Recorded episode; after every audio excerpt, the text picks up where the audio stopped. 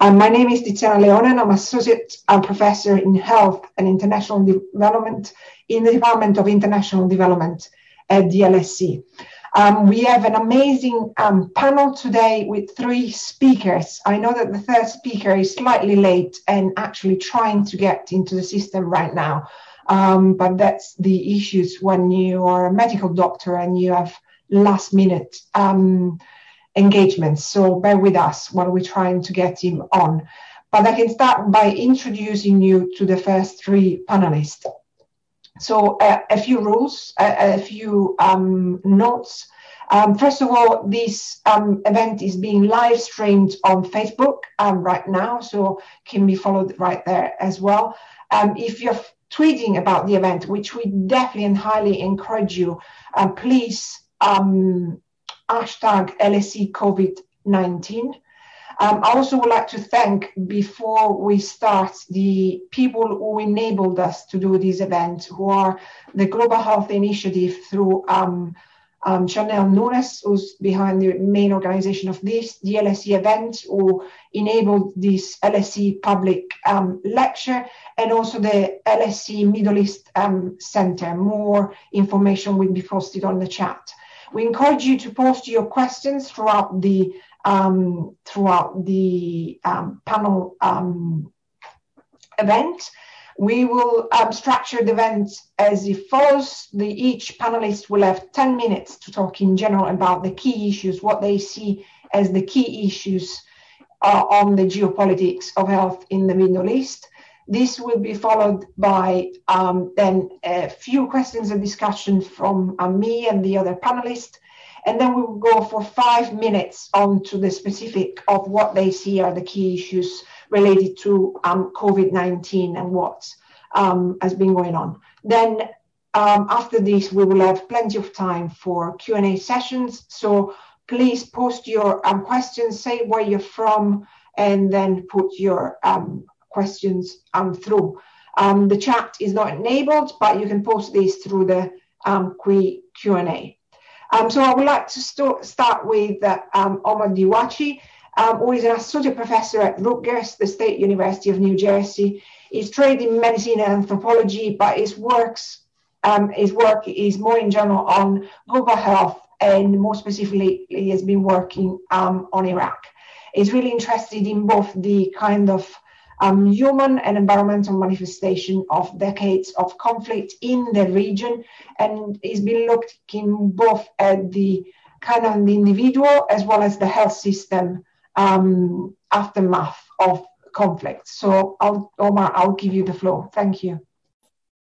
Thank you very much for having me, and thanks for the organizers. Um, uh, good morning, good afternoon, everyone. Um, so what I'll be speaking today is, a really kind of a very disturbing story around uh, the question of healthcare in the Middle East. Uh, and I'll I'll be focusing a little bit on Iraq, but I'll also use Iraq to speak a little bit more uh, on, at the regional level uh, the, uh, in the past three weeks, there had been a an, incre- uh, an incredible and a horrifying uh, incident in, in Baghdad, which is the uh, uh, the the fire that engulfed a um, Ibn al Khatib hospital almost three weeks ago. The hospital uh, uh, during this accident, this was a kind of a, re- a recently renovated hospital that uh, mainly dedicated or earmarked for COVID patients.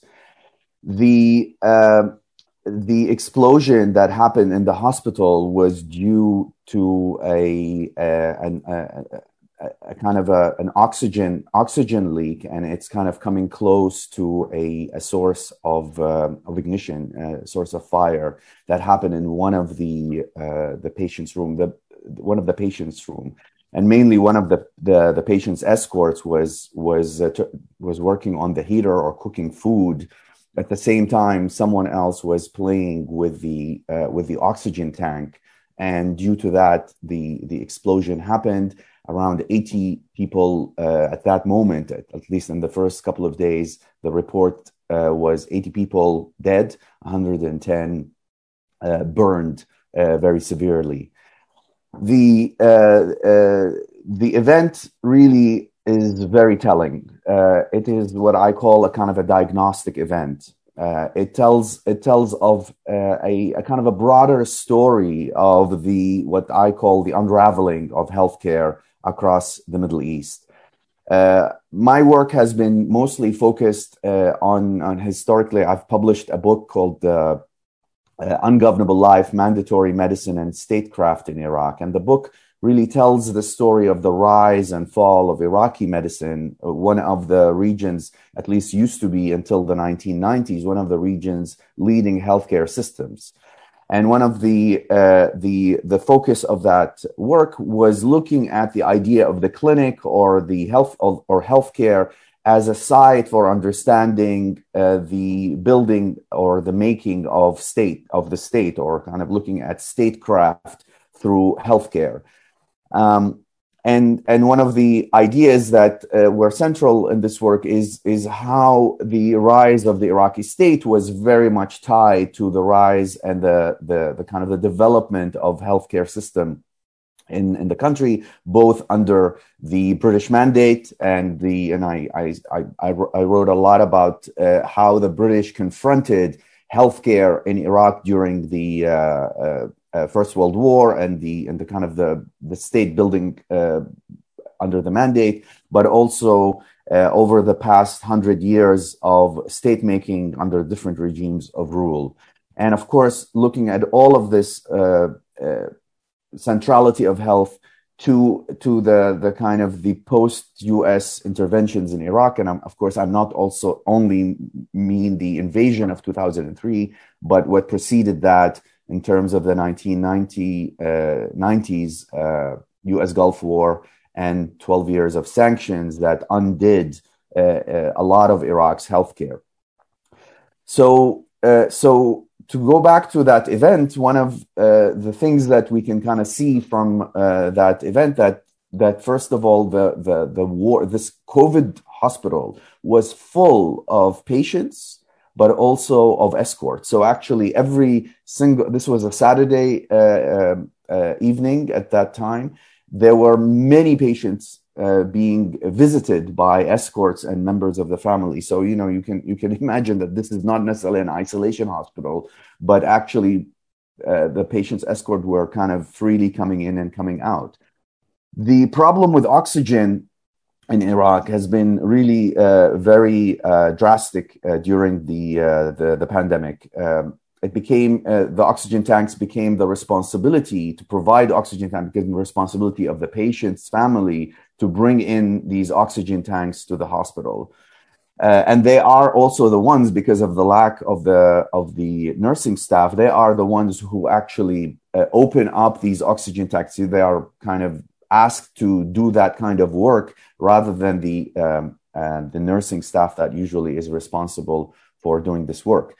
The, uh, in the renovation of this hospital, the centralized oxygen supply had been disabled, uh, mainly to allow for this kind of informal market of oxygen supply to flourish because there's a lot of money to be made from the sides.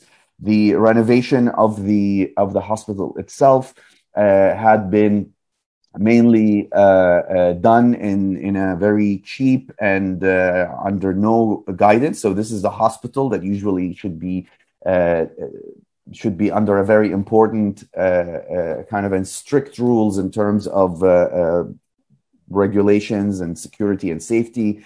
However, the the second what you call the the false ceilings were made of flammable material, and there were no um, what do you call it water supply water uh, extinguishing uh, uh, spray sprayers were not installed in the hospital. So so the whole the whole place was a, a kind of a liability for fire or uh, all kinds of dangerous uh, events. So so what does what does this uh, what does this tell us? The the i mean maybe even before jumping into that when the when the res- the response to to the the fire, the uh, um, uh, the fire department, which is kind of almost non-existent, uh, came in. The the the uh, the firemen uh, showed up in their tracksuit, and they did not even have any any proper equipment.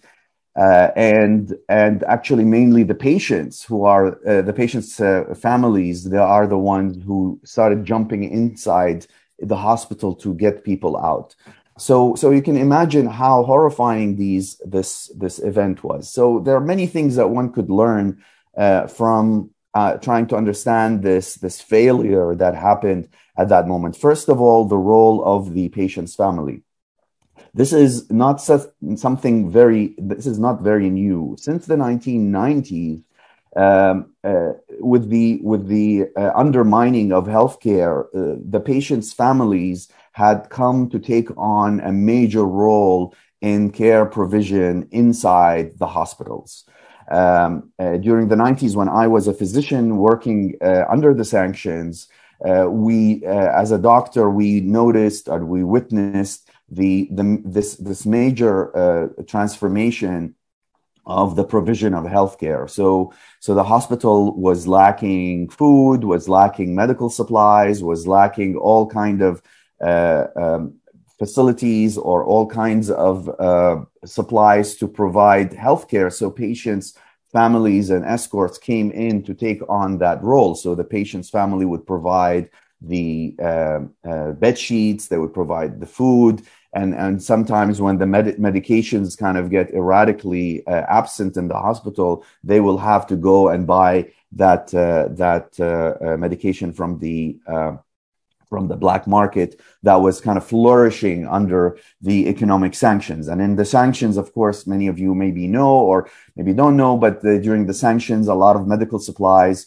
in Iraq became under the uh, the UN dual use uh, list, which uh, basically prevented many medications like uh, cancer treatment, infection control, sanitation material, all became uh, under uh, the the list of UN sanctioned material, and, and and of course the Iraqi government under the the Ba'ath Party also was abusing the system by by showing how using that kind of failure to show that the impact of the sanctions on the populations so so uh, so over over these 30 years we have seen uh, a kind of a major or and almost irreversible transformation in in iraqi hospitals. The post 2003 we saw cor- this this form of uh, collapse uh, becoming more institutionalized and this corruption uh, in the Iraqi government, especially in the Ministry of Health, that became uh, under uh, the the rule of of a number of uh, religious uh, parties uh,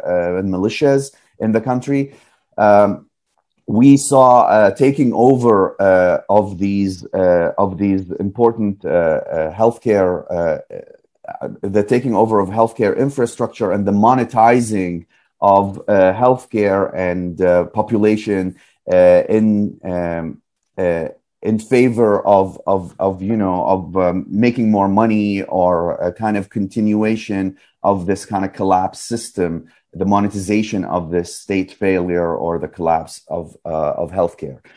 Uh, what what had happened what bef- uh, and, and, and, it's important to understand also some of the geopolitical dynamics of healthcare prior to covid uh, and and this is something that uh, myself and and dr ghassan abu sitta had been working on uh, over the past decade in beirut we've been monitoring how iraqi patients have been traveling to seek healthcare across the region. So in Beirut, we were seeing uh, uh, hundreds and thousands of Iraqi patients coming in every uh, um, every month. Uh, to Lebanese, to seek care in Lebanese healthcare systems, partly because of the collapse of trust or the, the lack of trust in Iraq's healthcare, the increase of the violence that uh, that was that engulfed the healthcare system, and of course the failure of the medical system to respond to a lot of the um, uh, medical ailments that had kind of hit Iraqi society since the uh, since the occupation and the post-occupation uh, period. So there had been a lot of movement of patients. Uh, Iraqi patients would, were going to India, they were going to uh, Iran, they were going to even Syria prior to the civil war. And what we saw with COVID is this kind of uh, closure of these borders and the Iraqi healthcare system, which was already kind of failing, had to deal with this kind of increased number of patients. uh, uh, since since 2003, there had been a lot of promises uh, in uh, in Iraq to rebuild or at least open up or expand the healthcare system. But actually, if you look at uh, uh, Iraq's history, the last public hospital to to be opened, like a new hospital to be built, was in 1986. so so we've been so so Iraq has been dealing with a kind of a, a collapsing healthcare, but also not not a real expansion of its state healthcare system. There has been a lot of these uh, uh, uh, half completed projects since 2003, and they're mainly projects where there is a lot of money. There is a lot of money that has been spent on these systems, but they are kind of suddenly they stop they never open and and and there's millions of dollars that they that become uh, in, uh, become involved in in this process so, so what I what I want to suggest that one of the problems, and I maybe expand on this more in the discussion. Uh, what we have been seeing is that the hospital, uh, with also increasing problems inside the hospital, patients getting uh, getting infected with antimicrobial resistance. There is the hospital is becoming increasingly a toxic place. Uh, and I think this is a problem that is uh, expanding to other places. We've we've been seeing also in Beirut, for example, the the increasing of number of patients dying uh, from uh, uh, uh, who are admitted due to COVID. COVID, they are dying from other causes, specifically from um, from antimicrobial resistance infections. So so what does it mean uh, for the future where the hospital becomes a dangerous place what does it mean for the hospital to becomes really uh, for hospitals to become uh, an increasingly uh, toxic uh, uh, problem for patients and, and and and and how also in this context where I mean, and this is, we can also speak about Beirut. I was hoping maybe Ghassan will talk a bit more about this, but the exodus of a lot of the doctors, something that I also been, been um, trying to focus on to show um, how the, uh, the, that this history of, of, uh, of infrastructure building had completely collapsed uh, with the with the collapse of the physical infrastructure, but also with the uh, unraveling of the human infrastructure that has been kind of leaving uh, these healthcare systems. So I'll stop here, and I'm more happy to kind of to continue the conversations after my colleagues uh, give their presentations. Thank you. Thank you so much, Omar. In in ten minutes, you you've given us so much. I've got tons of questions, but I'll move on to Weeam, and I hope there's definitely going to be time for us to discuss more. You've touched on so many important points, from families to the health system to uh, my antimicrobial uh, re- resistance. Um, wow. Um, we have uh, from the assistant professor at the Institute of Community and Public Health at the University of Birzeit in um, the occupied Palestinian territory. Um, she holds a PhD from the university in sociology from Brown University. She's been doing a lot of work on population health but mainly her uh, role at, um, in Birzeit is to be the head of the of the unit on mental health, on which she's been working actually with me as well on a on a project which is just finished, and also um, thinking in terms of deprivation and how we conceptualize deprivation mainly around um, mental health in um, in uh, in Palestine and in the region in general. So the floor is yours, Weeam. Thank you, Tiziana. um, and thank you to everybody who's uh, joining us today.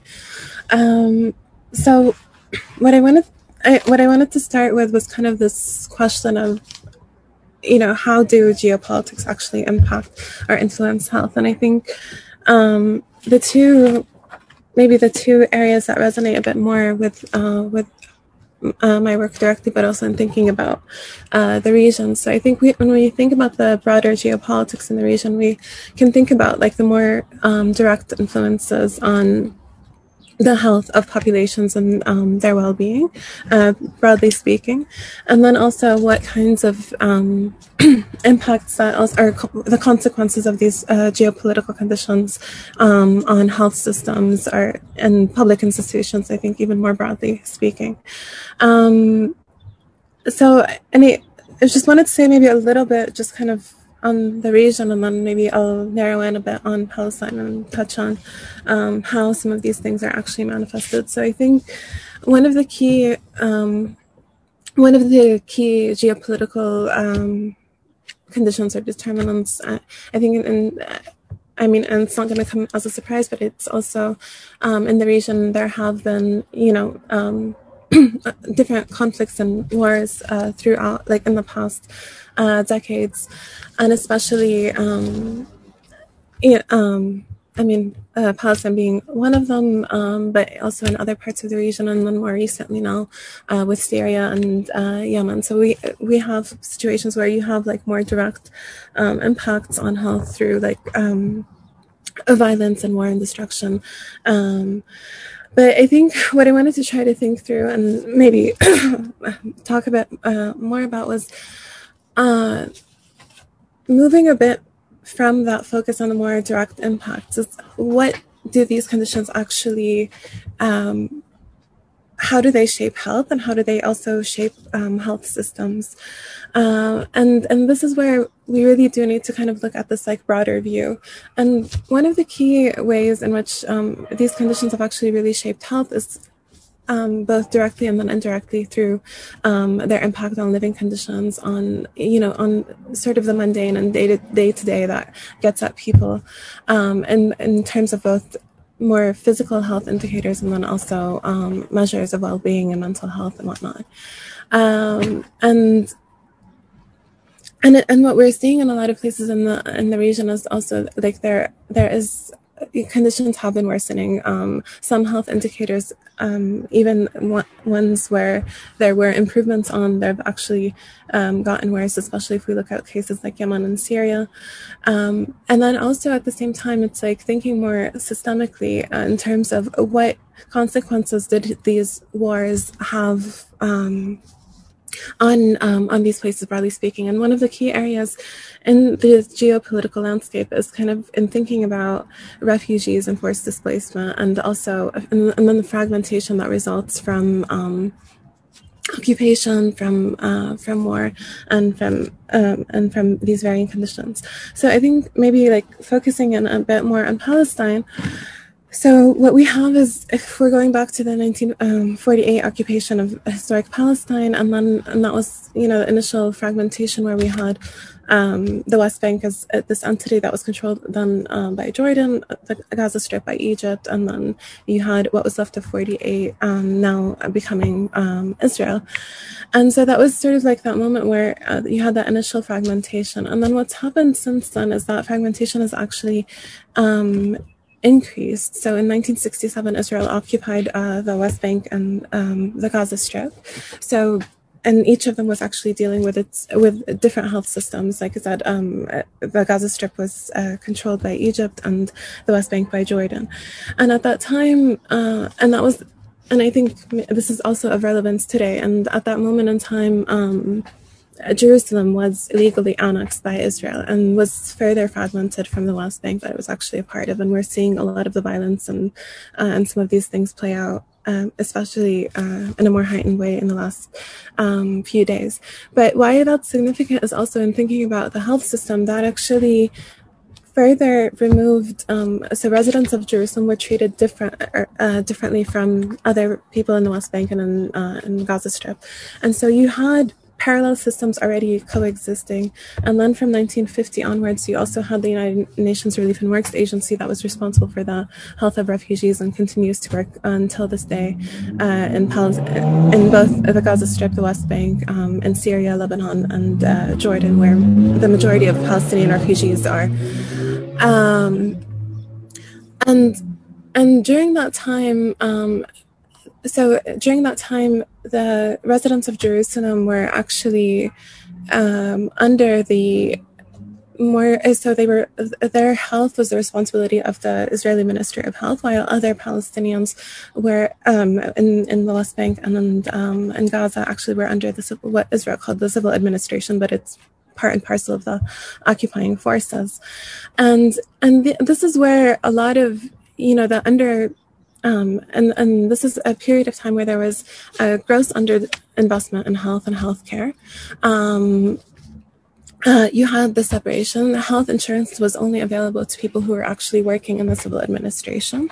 So you only, which only covered um, about a third of people. So most health services were actually provided by either UNRWA or by um, what later became Palestinian NGOs and charity organizations that tried to fill some of this gap. There was huge under um, underinvestment in Palestinian health, even though Palestinians actually paid taxes and were otherwise um, taxed by the occupying power, and, and despite um, Israel's responsibility as an occupying power towards the health of Palestinians. And just to give you a sense, um, the budget for the entirety of the West Bank and Gaza was about 60% of the budget of one of the second largest hospitals in Israel serving um, Israeli citizens. So this is, um, and and for a long period of time, um, a lot, you know, that people were not really able to access um, healthcare. Health conditions in some areas improved with some improvements in living conditions, but this was also not really sustainable uh, system building. And then what? Ha- and then um, after the first uh, Intifada uprising, and then when the Palestinian Authority started to take charge, they basically inherited the system that was already um, you know, that already had a very weak infrastructure. Um, it was already constrained in different ways. And then at the same time, the Oslo Accords also dictated the um, the scope in which uh, in which cooperation can actually exist. So there was an emphasis on immunization, vaccination, things that would influence the Israel, impact the Israeli population. But there were also restrictions on the kinds of um, services and things that could be further developed, especially with restrictions on what can actually enter the West Bank and Gaza. Um, and this is and this is something that has actually further entrenched um, the dependence of the healthcare system on the Israeli healthcare system. So during the civil administration, about um, 40%, uh, between 37 and 40% of the budget for the Palestinian healthcare system that was um, run by the civil administration actually uh, went to referrals at Israeli hospitals. Uh, right now, like if you actually look at the budget with um, with the Palestinian Ministry of Health, the figures are quite similar. So you still have about forty percent of services are actually um, referral services. Um, not all of those are through Israeli hospitals because, uh, and there's been some var- uh, variety in that sense.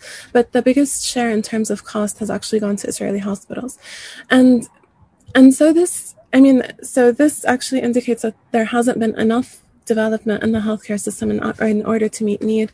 But I, what I do want to point out is that this is also systemic. So part of the reason for why that need actually exists is because of these restrictions that are um, artifacts of the Oslo era. One of the key areas um, and one of the most costly areas for these referrals, for example, is um, uh, oncology services. And the reason why they, they can't be further developed is because of the restrictions on what is called like uh, dual use substances. So things like radiotherapy treatments can't actually um, be allowed. The siege also on Gaza for the last 14 years has um, completely, you know, has uh, caused a lot of destruction to the healthcare system. Um, so this actually has further entrenched dependence. And this has also been used um, politically um, and and there have been um, reports of people, for example, in Gaza, like um, being put in positions where they have to make political concessions or um, in order to actually get permits, and and and there have been uh, several outcries from the WHO and others uh, on issues related to access. Um, but this is also kind of and and I think this is true maybe for some other places. Part of the problem is there's been underinvestment. There has been uh, there are certain features that are similar to other places in the Arab world, um, where um, there's been more privatization and, and underinvestment in public goods. But at the same time, given the ongoing occupation and ongoing um, settler colonialism, there's still kind of been this um, humanitarianism has humanitarianism has really shaped the discourse and interventions around healthcare, which haven't really done much in terms of system building and sustainability. And this was one of the things that actually has come out quite um, markedly in terms of the COVID 19 response, um, where a lot of these systemic failures, and these are, you know, and these are uh, systemic failures by design have actually really weakened the response. Issues around fragmentation um, the lack of sovereignty um, having um, working also across parallel bodies that don't really necessarily coordinate um, that well with one another um, has really like stifled the response and in um, in important ways. And then the other thing is also just the ongoing um, the ongoing occupation. The uh, and and we saw that very markedly in terms of just the the differences, for example, in um, vaccination and the ability to, for example, for Israel to vaccinate its citizens versus um, vaccination efforts um, in the um, occupied Palestinian territory that have been stifled in, in various ways um, by Israel, um, even though uh, many have argued that as an occupying power, it's actually responsible for them. So I think it's it's also the the intersection of these things um, has really played an important role. And what I do want to point out is you know, in situations I think where there is more active conflict, more active war, I think what tends to happen is there's more emphasis on um, the more emergency or humanitarian response, and oftentimes at the expense of these larger uh, questions about um, what our health systems actually supposed to look like and, and do, and are governments um, actually serving the populations that they're intended to uh, serve, and and then and I think once we actually shift the lens a bit towards um, the systems that are actually that are being shaped by these conditions, and um, and um, it's actually re- it, it's really important to do that in in order to have any sort of um, sustainable impact on health and health conditions. Um, so I'm going to stop there, and I think we'll get into a lot more in the discussion. Um, thank you very much, Weeam. I can, um, again, like with Omar, I can see lots of, of issues actually overlapping, but at the same time on different levels as well. So in terms of access, in terms of the structure of the governance as well, in terms of the role of humanitarianism, and yeah, lots of things to um, discuss later on as well. I'm going to ask um, all the panelists um, to then um, just see in a few minutes just to discuss the COVID more more specifically. But you both already mentioned some of the issues there, and I'm really pleased um, that we've got the, our third panelist, um, which you can see is definitely at work. um, uh, Ghassan Abu-Sitta, who's a, a, British Palestinian plastic and reconstructive surgeon, currently in London, if I'm not mistaken, um, is the head of the Division of Plastic and Reconstructive Surgery at the American University of Beirut. And in, in 2015, he co-founded and became the director of conflict medicine program and global health at the Institute at the American um, University of Beirut. He's been involved um, directly as a medical doctor in conflicts, which include um, Lebanon, Gaza, and also he's been responding to the 7-7 attacks in London in um, 2000, gosh, I can't remember anymore. It was 2005? Yes, it was 2005 as well. And um, I'll just give you the floor. I'm really pleased to see you. Thank you very much, and, and sorry for the uh, initial IT, obligatory ID problems. So, uh, what I'd like to, to talk about are two issues, really. One, I think one of the things uh, that lies at the heart of any attempt to understand the relationship between geopolitics in the Arab world and health, and the other one with regards to war and war injuries. So, there seems to be something unique about the region as it came out of colonialism in the immediate post colonial era of state building that placed healthcare and the provision of health at the heart of the state building project. And I think Omar's book uh, really very, very um, uh, uh, clearly articulates the example in Iraq, but you could see this across the whole region in Iraq, in Syria, in Egypt, and even within the PLO, uh, uh, um, healthcare was a critical component used by the state and by political elites as a legitimizing force. And as a, a, a tool uh, to gain popular support, to build a, a, middle class that was linked to the state, and uh, uh, uh, to emphasize the benevolent nature of the state and the, the, the success of post colonialism. And so, more so, I believe, than similar experiences in Africa or even in Latin America. If we look at the PLO, uh, uh, the experience of the Palestine Red Crescent Society in the in the 70s, uh, in the 60s and 70s in Lebanon, where by 82 uh, and the Israeli invasion of Lebanon 82, there are over 90 health centers and hospitals by the Palestine Red Crescent Society in uh, in uh, Lebanon aimed at providing health care to the Palestinian population there. And when we see the discourse that grew, that emerged from the first Intifada, uh, uh, how the, the, the, the provision of healthcare, the emergence of grassroots health uh, organizations, um, like the health workers committees and the healthcare and the health and relief committees, uh, really placed again health provision at the heart of Palestinian political discourse.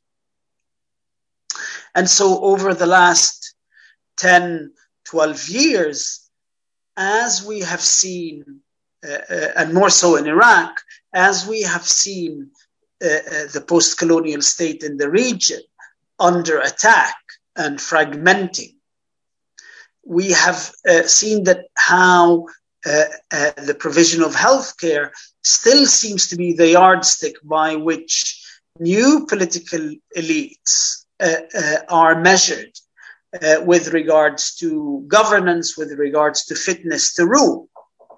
And so we are, we see in Iraq that the post 2003 um, governments the uh, were all were under a lot of political pressure to try to provide the kind of healthcare that was being provided by the Iraqi government before the invasion.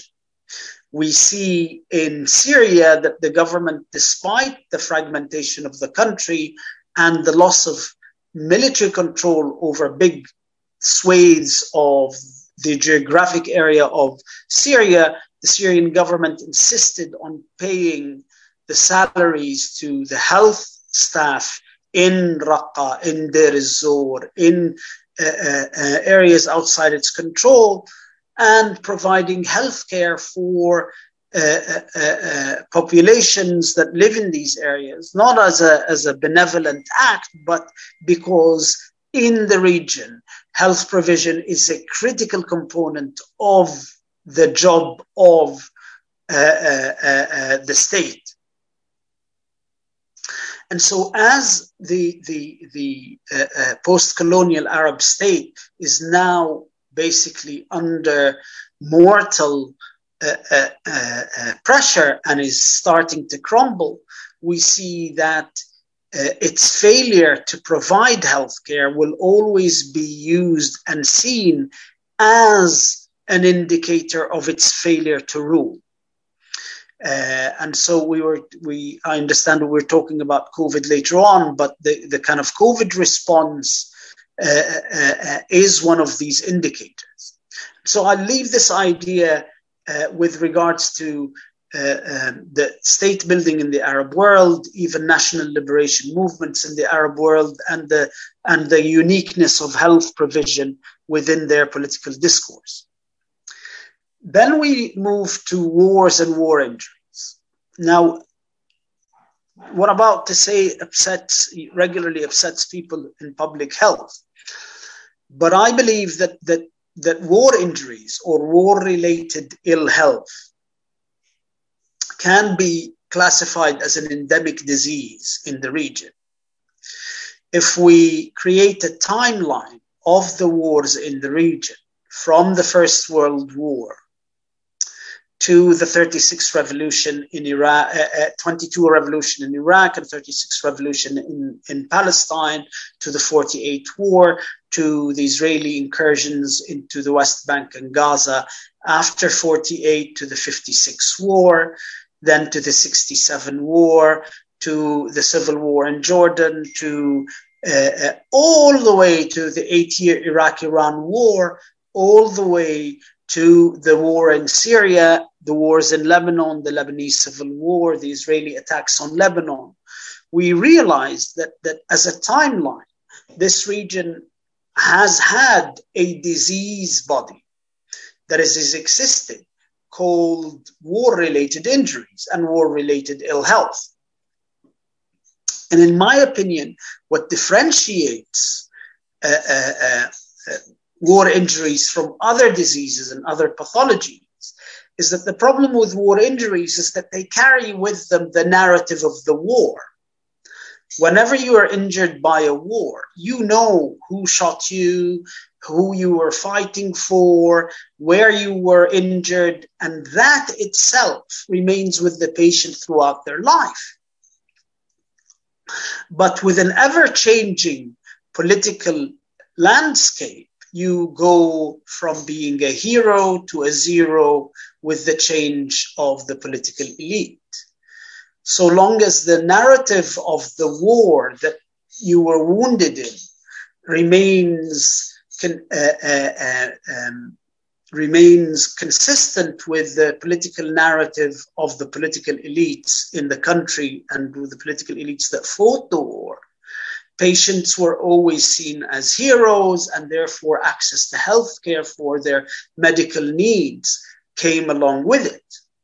The problems that patients have, and we can see from the kind of, you know, this repeated wars that we have generations of war wounded in the region uh, uh, uh, across the last hundred years.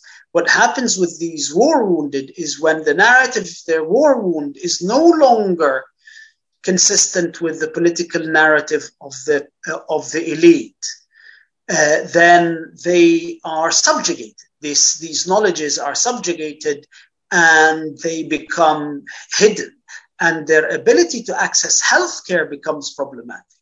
And so, if we take two examples, the example uh, is the the uh, Iraqi veterans of the Iraq-Iran War, who until 2003 had available to them the best that Iraqi health, health system could provide because they were the uh, uh, heroes of the Iraq-Iran war. Medical teams were shipped over from Germany and Sweden and everywhere to treat the wounded from the Iraq Iran war. 2003, there's a change in the political elite, not just in the regime. And suddenly, Iran is an ally and a friend. And these patients are left to fend for themselves, even though we know clinically and physiologically the aging of the uh, uh, um, war wounded veteran continues to demand healthcare, as we can see from the data, clinical data that comes out of the VA system in the veteran system in the United States with regards to the Vietnam veterans as they're now entering into their 60s and 70s. Their needs continue. And so, and then with another example is, is the Palestinians in Lebanon. So those Palestinians who were wounded fighting with the PLO during the, the civil war in Lebanon, during the Israeli attacks in Lebanon, had available to them all of the uh, healthcare that could be given to Palestinians. After Oslo, Oslo basically uh, relegated Palestinian refugees to a final status subcommittee that could get discussed. And suddenly, uh, they were left to. And, and, working in Lebanon, I would regularly see neglected and difficult uh, uh, uh, complications of wounds sustained by Palestinians in the different battles that now they are unable to get any kind of medical help for because the narrative of the wound that they sustained in the camp wars or in Tel Zatar or in the 82 invasion no longer chimes with the, the narrative of the current uh, PA political leadership. One minute. And so uh, uh, uh um, the issue of the continuous um, buildup of these casualties from these different wars is creating a new level of inclusion and exclusion criteria for access to healthcare. And I'll stop there.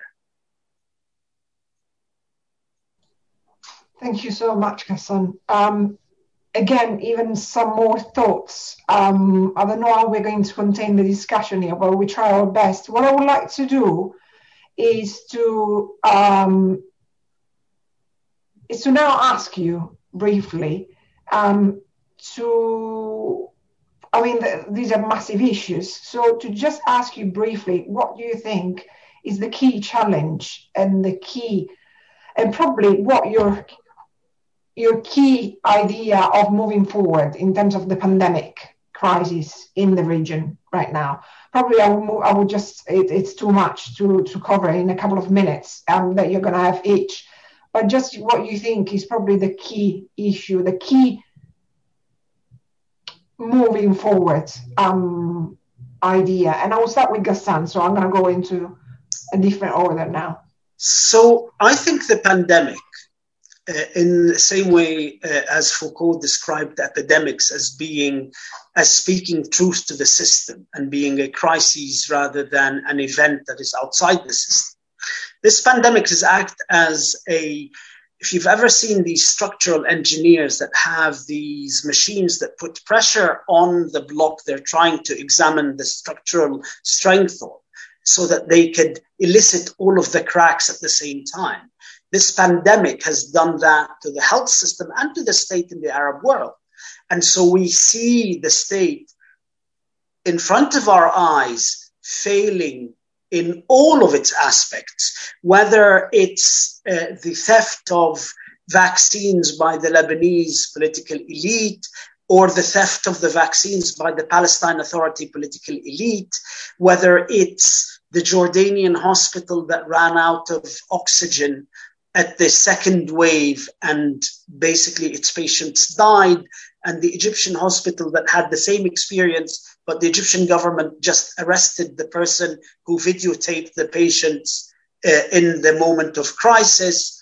Or uh, uh, in Iraq, the COVID hospital that had a fire and then uh, 80 patients died because they discovered that actually the, the, the contractor had falsified the fact that they had not put any sprinklers in the hospital or any uh, emer- uh, uh, any fire um, um, regulations in.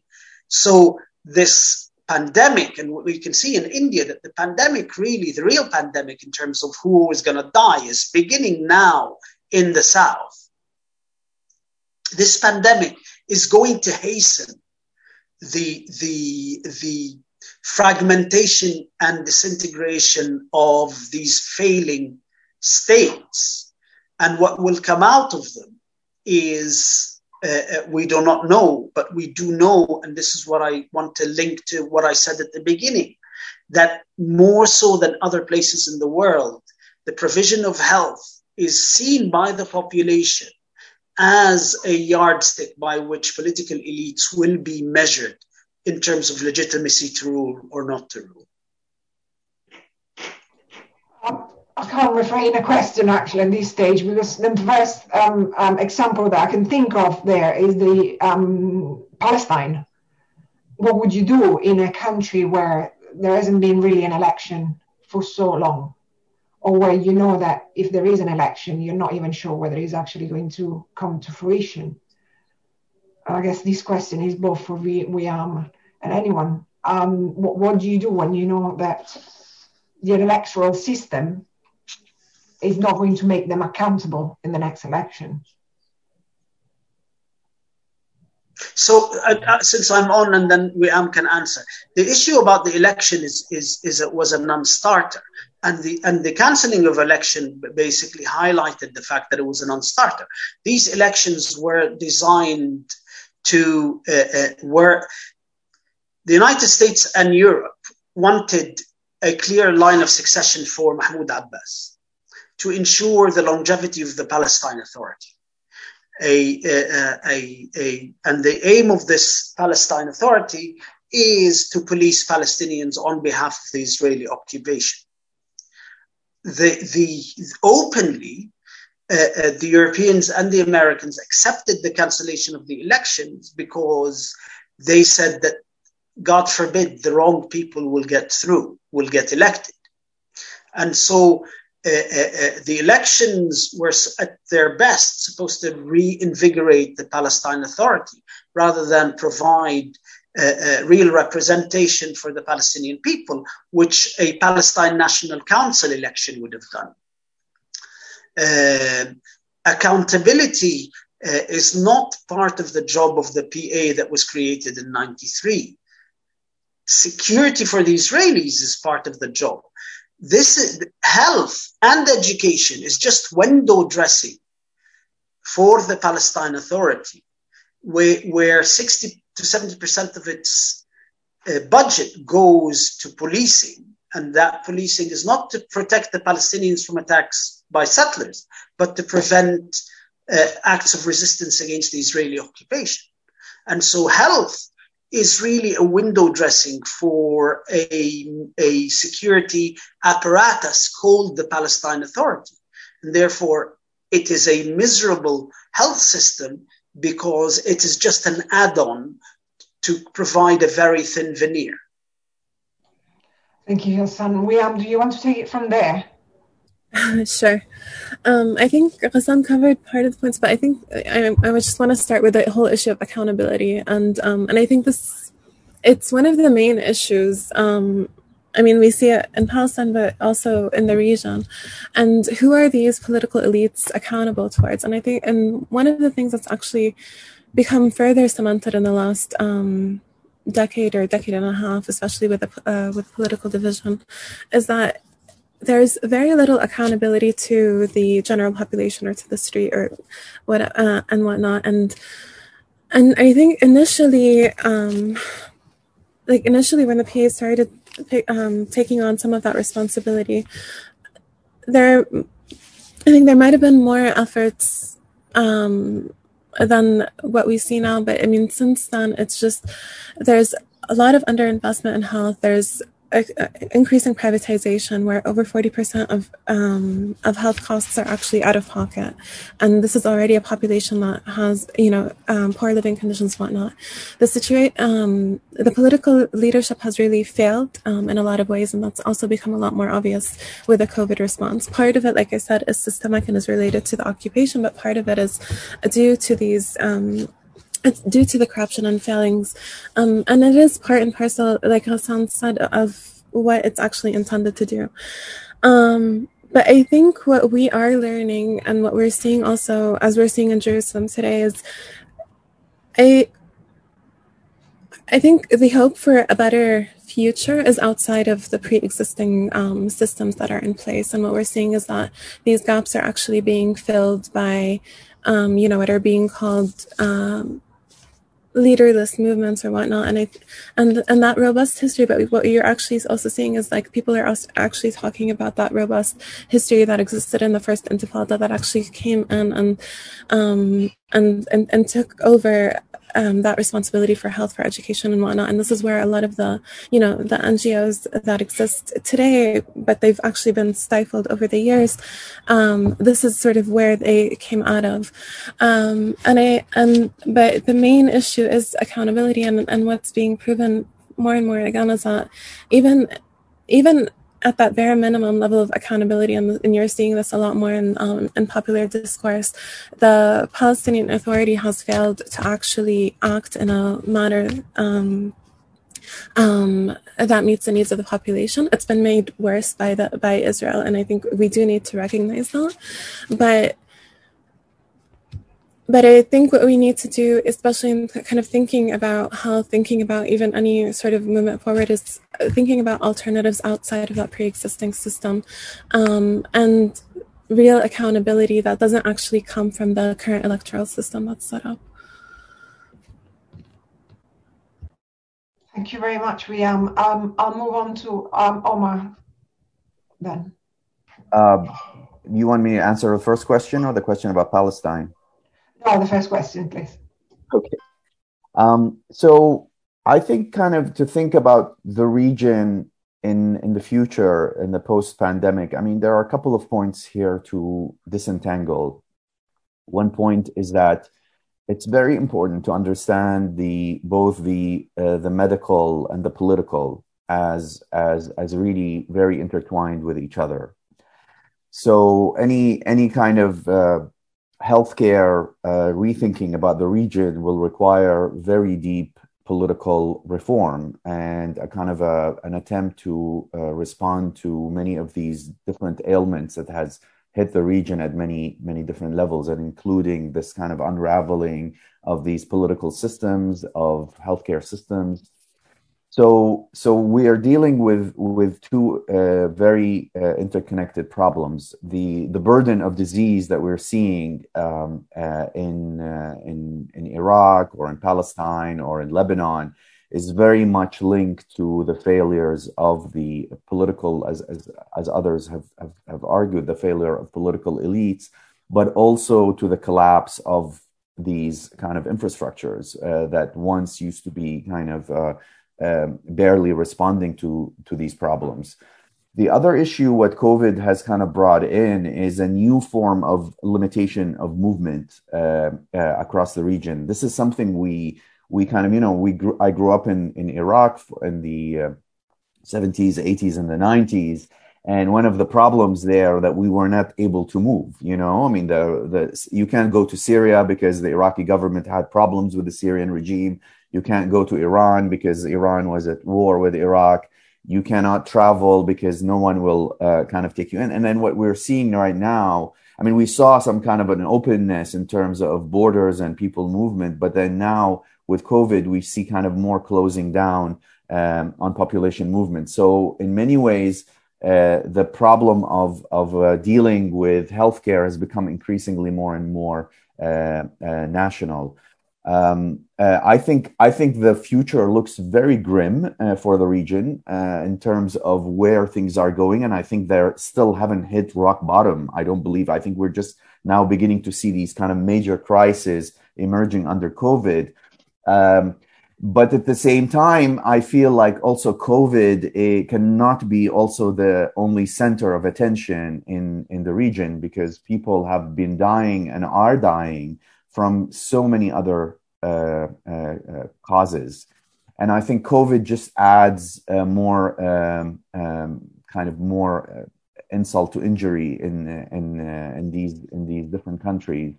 And uh, you know people are being ki- are being killed by the the local for example iran backed militias in iraq. There had been like 800 people who've been killed just because of the demonstration. 3000 people have been injured uh, we see people dying from other uh, conditions, even due to co- maybe they enter the hospital COVID positive, but when they die, they die as COVID negative. They die from other complications in the hospital, and and and I think you know the, the financial collapse in Lebanon and the the maintenance of the banks and the and the political kind of uh, uh, elites, uh, their role in the country is a is a is really kind of a symptom uh, that change is very very difficult uh, at this moment because now every everyone has become now in a survival mode especially these political um, uh, kind of ail, ailing political regimes. Um, the the the conflicts uh, across the region has also uh, uh, had increased the not only the, the the the local and regional problems, but there will be uh, an increasing global problem around uh, around these healthcare issues. So so to kind of to come back to this uh, issue of um, antimicrobial resistance, what the kind of the work that we've been doing at the conflict medicine program in Beirut and, and what we've been kind of writing about is how uh, these conflicts have been a driver for the uh, global uh, antimicrobial uh, resistance problem. And so this is something not necessarily being spelled out by the WHO or by uh, Western countries. So a lot of the problems being kind of uh, couched in the language of antibiotic stewardship, that it's just a kind of chaos and anarchy in these places that are producing these problems. But what we've been learning uh, is that the increasing environmental uh, uh, problems, the the pollutions, uh, the contamination of weaponry in soil, in uh, in water, have been also pushing a lot of these uh, stubborn infections to uh, to become really endemic in many of these countries, and especially specifically inside hospitals. Um, due to so many different problems, and we can kind of go more and more into some of these details. So, so I think I think what we are dealing with is a, a threshold uh, at some point. COVID has kind of in, uh, maybe uh, accelerated that threshold, and um, and uh, if if if the both the political and the medical are not seen as a uh, part of the same uh, reform process, we're going to be dealing with with really long term problems that will really haunt the region and I think glo- the global uh, uh, the, uh, the the global stage in terms of healthcare, in terms of global health, for a really really long time. Thank you, Omar. It's really interesting what you said about the antimicrobial uh, resistance and how actually the indirect consequences of COVID are even less understood now, and there could be even much more of a catastrophe in the in the long term. Um, the I want to we're going to go back to this probably in the questions, but I, I just want to pick up on some of the points that you all three made in the initial discussion and something that you actually mentioned, Omar, um, on um, Lebanon and then Jordan as well, and previously Syria being kind of the centers where people were going for for healthcare. I mean, thinking about Gaza, Gaza can't even get into the the West Bank. But I wonder, in terms of uh, the regional level, we're probably uh, far away from getting to a stage where there is a kind of recognition of a need for a more kind of regional um, um, dynamic there. But I wonder how much this has put the weight and probably resentment in countries like Lebanon and Jordan, which we've been already overburdened by refugees. So notwithstanding COVID, how do you see the role of, of kind of help within the region kind of moving forward? And uh, I mean, I'll, I'll please do in, interact each other and feel free to just unmute yourself. Omar, you seem to be ready to, to be first and discuss on this. Please go ahead. Right, right. I mean, yeah, I mean, this has been something that I've been, you know, writing about for a while. So at least I, I have a I have a good knowledge of of of uh, of how to kind of articulate it. So, so what, what, if you look at the kind of how, let's say in Lebanon, um, the reception of the, the kind of the influx of Iraqi patients started in 2007 when the Lebanese government, the Lebanese government had been dealing with different kind of financial crises over the years. And I think it kind of culminated over the past couple of years during the, uh, during the, the kind of the, the, the current moment of the inflation and the collapse of the, of the financial system. But in 2007, there was a kind of a big opening for Iraqis. Uh, uh, the Iraqis were allowed to come in without a visa, and they had to just show that they had money and they had like a bank. Uh, sorry, they had a hotel reservation, and it was seen as a way to uh, encourage um, uh, medical tourism in in the country. So what you saw in Jordan, in Lebanon, in Turkey, in India, in Iran is an encouragement of, of patients coming in. Of course, there were refugees, but the refugees are being dealt with through the UNHCR. Uh, different kind of actors pay for, uh, you know, the, the, the refugees and be it the UNRWA or the UNHCR for the Syrians. So so the, what the what these kind of uh, systems were worried about is the inf, the kind of the income of the, the influx of money also coming into into the system. So there was a kind of an openness to this to this regional what we call the therapeutic geographies these these regional hubs that emerged in uh, countries of less of, of conflicts, you know, like because Iraq and Syria were kind of erupting into into these different conflicts, and people not only there's not only the collapse of healthcare, but also the inability of someone, let's say, living in Anbar province to move to Baghdad in 2006 to 7 to seek healthcare in the capital. It was much easier for someone in, in the in the western province to go to, to Syria or to Jordan to seek healthcare because of the dangers uh, that might happen that that one could incur in in uh, traveling to Baghdad. So, so there, uh, in addition to that, the, the humanitarian agencies like MSF also uh, capitalized on this idea of regionalization of healthcare. Uh, the, the, the unique um, uh, uh, reconstructive surgery hospital that was established by MSF France in, in Jordan, Amman, was actually mainly geared for Iraqi Iraqis were injured in in the kind of multiple explosions that were happening in the capital, the American counterinsurgency operations, and and and it's a it's a unique system of surgical care that was developed by MSF uh, uh, in Jordan, and with the with the unraveling of the conflict in Syria and in Yemen, that hospital became again another regional hub. I mean, originally, like MSF couldn't work in, in Iraq.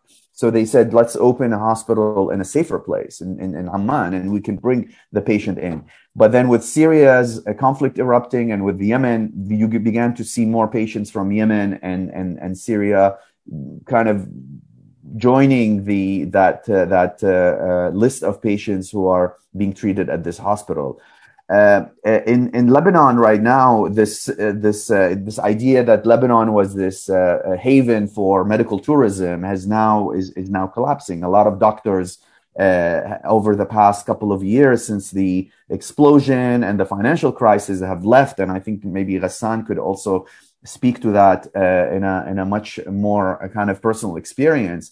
Um, and and so so we're we've we've seen that you know places like Lebanon, which used to be relatively uh, uh, advanced, let's say quote unquote, in terms of its technology, healthcare facilities, these different uh, uh hospitals that are available for you know more advanced kind of uh, uh, up to date work is now is failing. Um, Jordan, and you see all these different healthcare systems being burdened by uh, the uh, the pandemic are also unable to let's say receive patients from the region. And with travel restrictions we are seeing that also uh, not uh, uh, it's it's not becoming a possibility. So what we saw i think over the past decades is this kind of rise of regional care that during these conflicts where you see the importance of regional hubs and the what we've been calling these therapeutic geographies in providing care but now kind of they're waning down. They're kind of uh, uh, uh, more closing down within the national border where patients, uh, healthcare, policy, the, politician, uh, uh, the politicians and the policymakers need to now respond to how I can deal with a, a semi-closed borders. How can I deal now with a population with an overburdening healthcare within the population? the the from the Iraqi side, the the funding of patients to go abroad was also another another very corrupt uh, network of system uh, where people would be uh, where these kind of politicians or doctors would go to these regional healthcare and get take commissions to bring in patients into these uh, into these uh, uh, regional regional hospitals.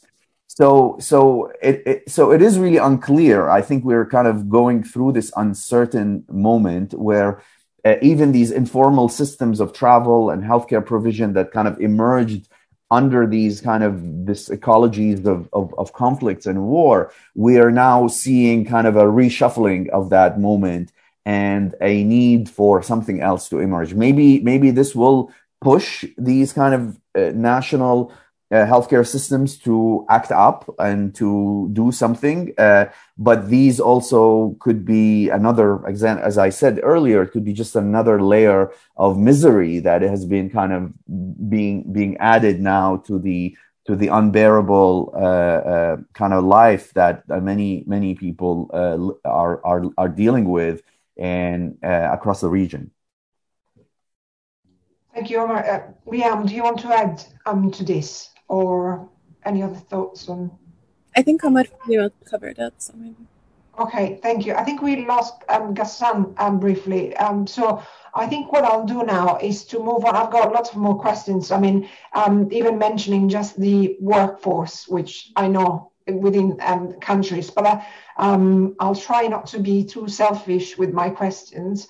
And I'll move on to some of the questions online. I've seen, thank you, that you've uh, you've um, you've mentioned, you've answered a few uh, already. Um, I just want to um, tell um, Susan, um, I'm sorry that if this is um, distressing you, um, I, I hear you. In terms of your question, why aren't we getting this information in the United States, or have we have I just missed it?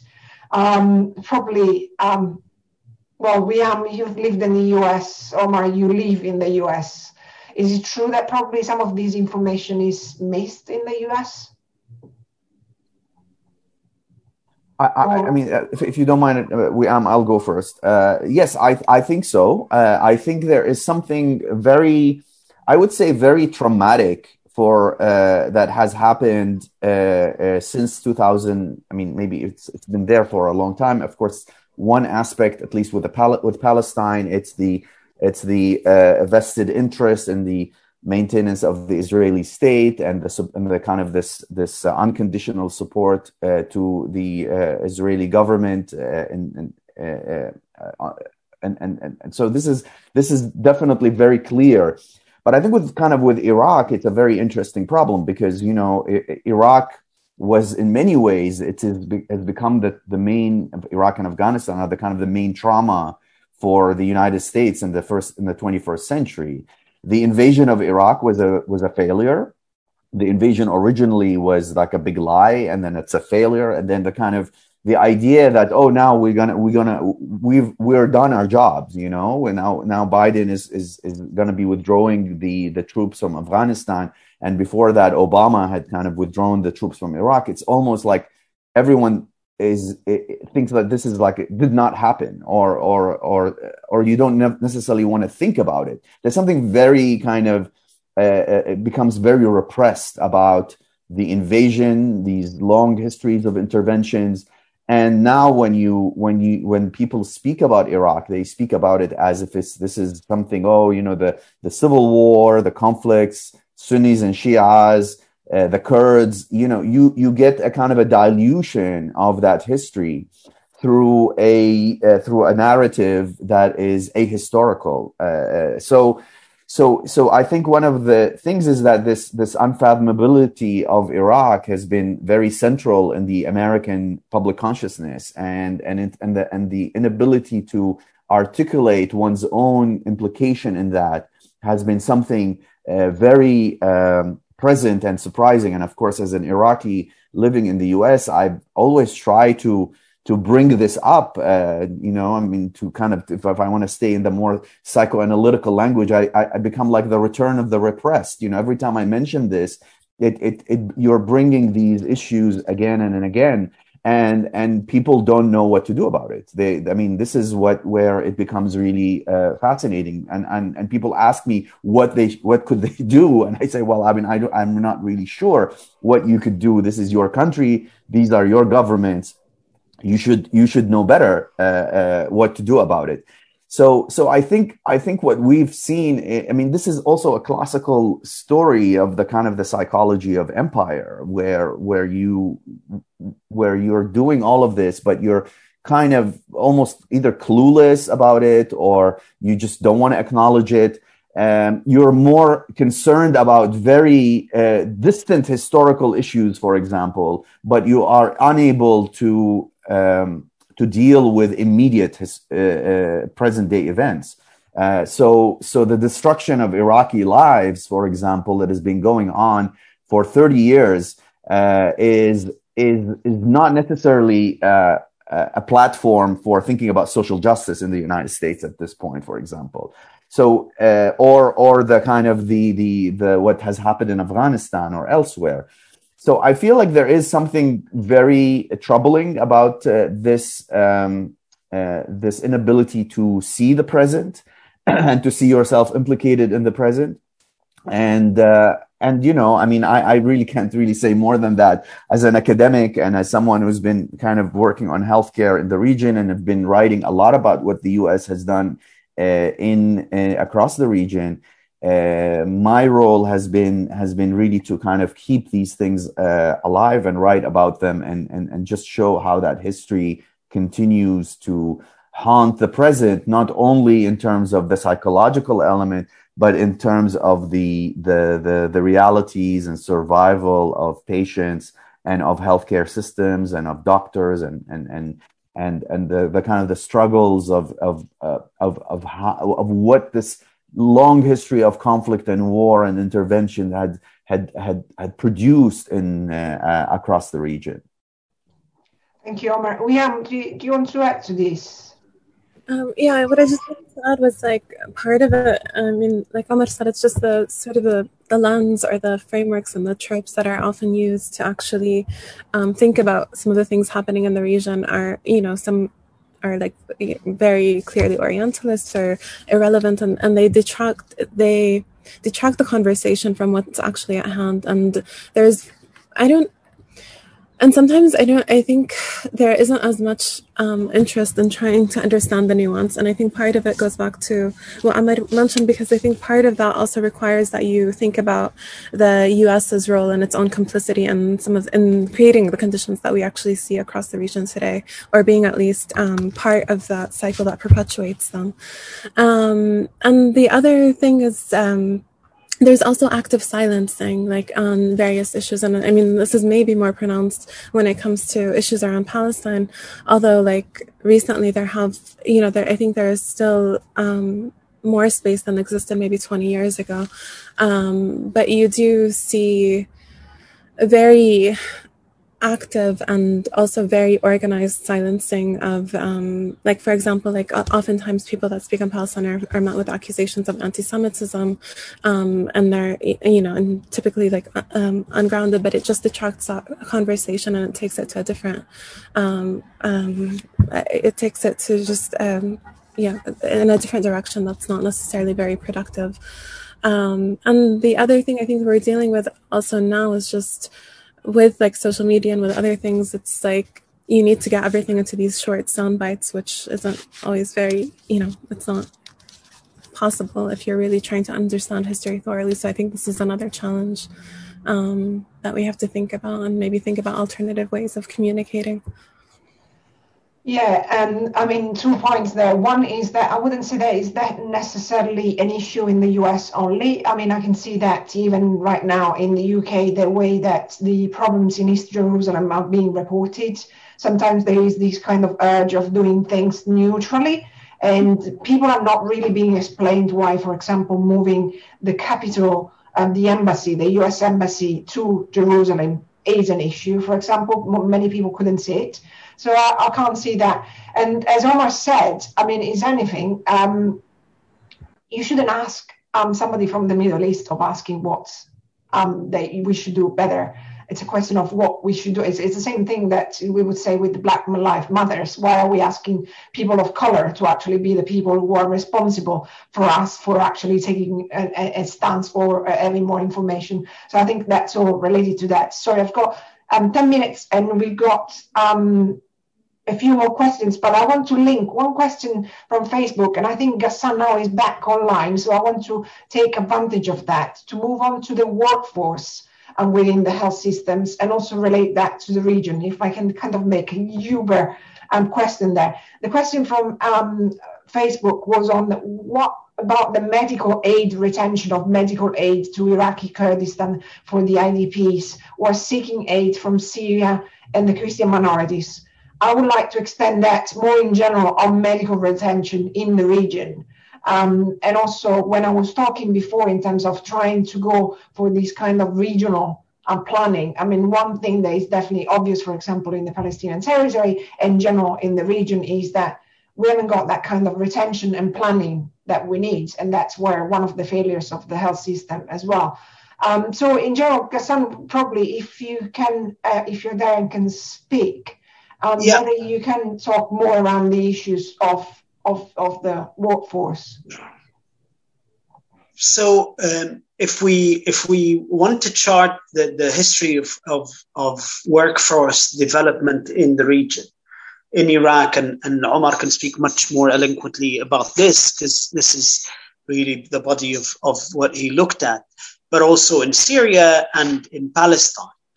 Uh, uh, we had an, a, a phase of growth in the immediate post-colonial era with the production or, or the mass mass education of health workers in the medical schools of Cairo, Alexandria, uh, uh, Damascus, Aleppo, uh, Baghdad, Mosul, and, and Basra, which produced thousands and thousands of health professionals, and similar in the nursing schools.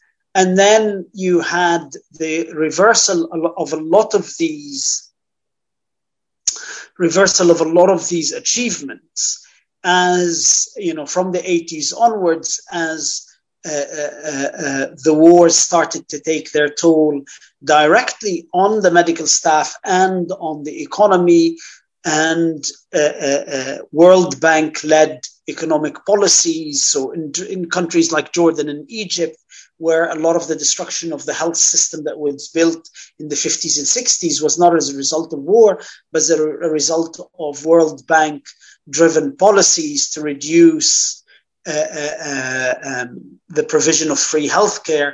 And so uh, uh, all of these policies have led to one, the migration of thousands and thousands of uh, nurses and doctors to Europe and North America and transitionally through the Gulf states. Uh, and but what that has has then led to, uh, uh, and we could see this in Iraq and in Syria. Uh, so what you had is that these medical schools still produce uh, uh, um, doctors, but that the infrastructure for postgraduate training has disintegrated.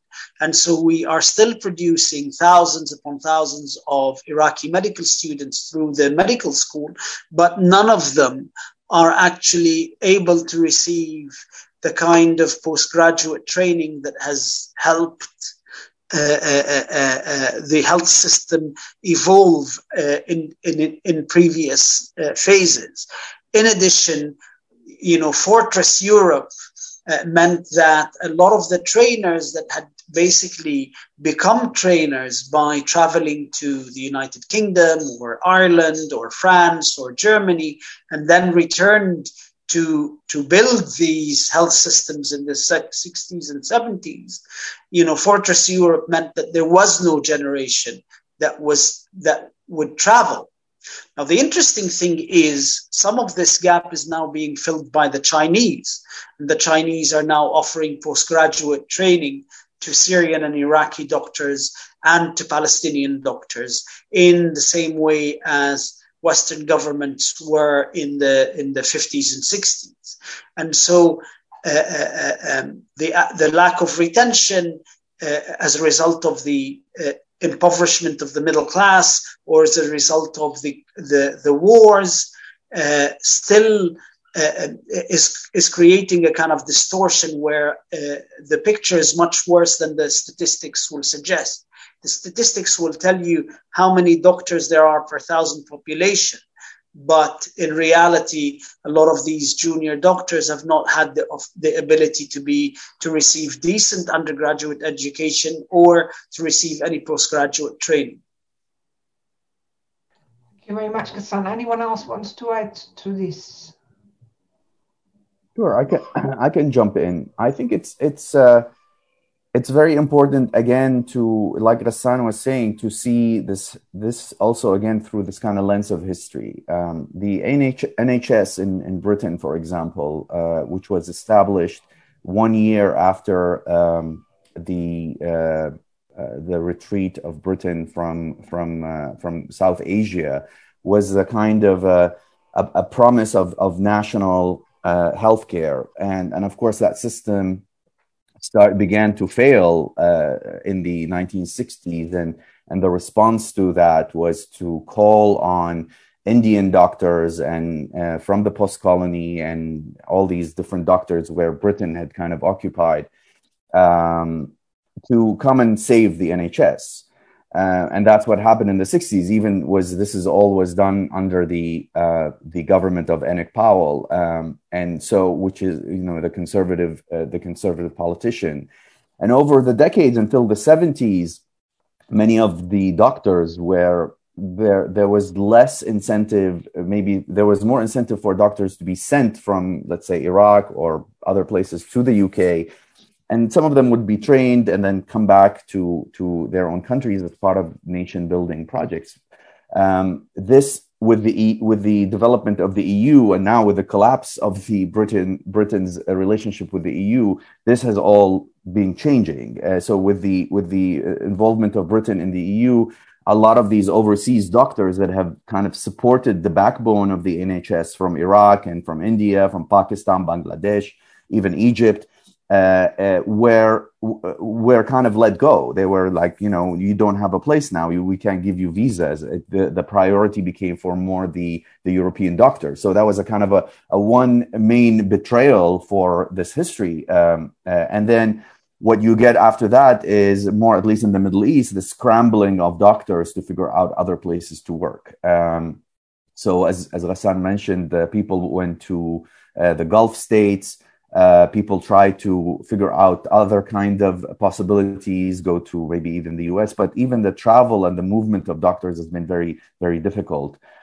Um, what we are seeing right now is is a kind of a is a, first of all a lack of of uh, also any kind of uh, uh, uh, medicine as a social movement. Like what we're what we're lacking is we're un- unable to see doctors coming together to create a, a, new platform for political, social, and medical reform. This is something maybe happened in other places in the world, in Latin America, in, in, the, in the Nepal under the, the 90s revolution. So we saw that the, the important role of doctors in uh, over these uh, in these kind of different uh, uh historical moments this is something we are not necessarily seeing in the Middle East. And I think one way uh, to think about that retention is if you give doctors a good reason to stay, that is that is not necessarily uh, that, that training doctors are not only about training them in the medical skills, but training them to to uh, to really respond to these kind of more broader political ailments and social ailments of society. This needs to become something uh, much more central in thinking about uh, broader conditions of political reform. Not that I'm calling to medicalize society, and I know, like, I come from that that whole literature of biopolitics, and but I think in many ways we need more biopolitics. In many ways, we that I mean that's the whole problem. I mean, I I sometimes confront scholars writing about the region and they're throwing these biopolitics here, biopolitics there, Foucault here, Foucault there.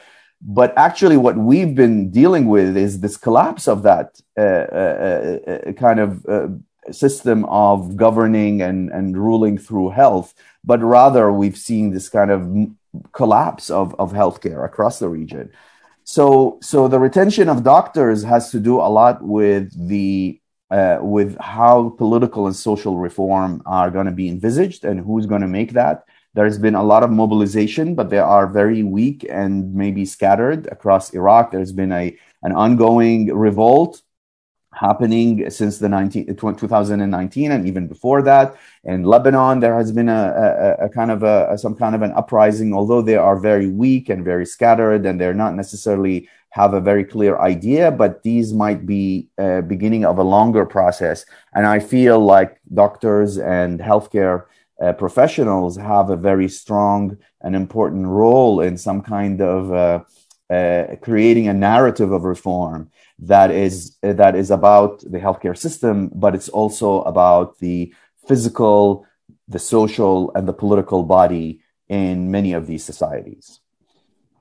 Thank you, Omar. Lots of really interesting points. I mean, in my head, I've, I've actually got ideas for another five seminars involving three of you um, and more. Um, I just, we have to wrap up, but I want to give the last 30 seconds to Weeam with one last question, because otherwise I've been a bit too totalitarian in the way I've answered um, the questions. um, the, the main the main question is basically what do we need to see in order to finally get a proper Palestinian health system? And you've only got 30 seconds, so that's peanuts, really. Um, so I think I would, I, what I do want to stress is uh, the issue of accountability. So I think there's a need for greater local accountability in terms of the pre-existing system and resources, but then there's also um, a need for holding Israel accountable to its um, its obligations and also holding the international community accountable um, for like a more uh, for a longer term and more just solution to ending the occupation and ending all the all the political, you know, the the, the factors that are actually um, adversely affecting health and health and the health system more broadly.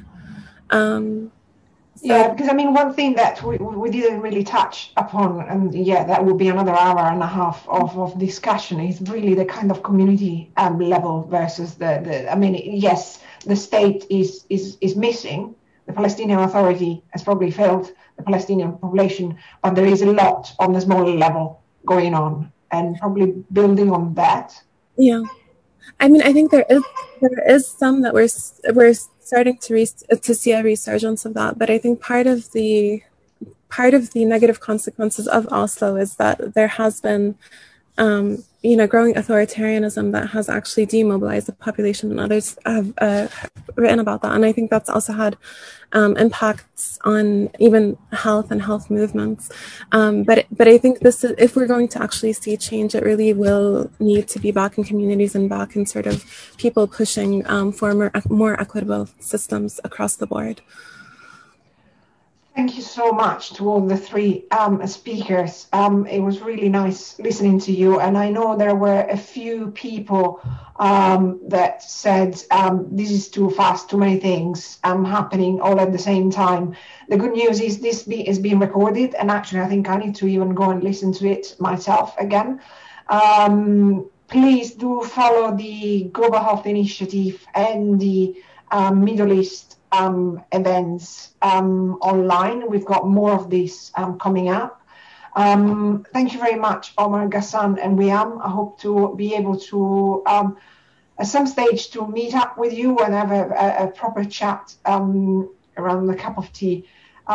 so from us, thank you very much, and until the next event.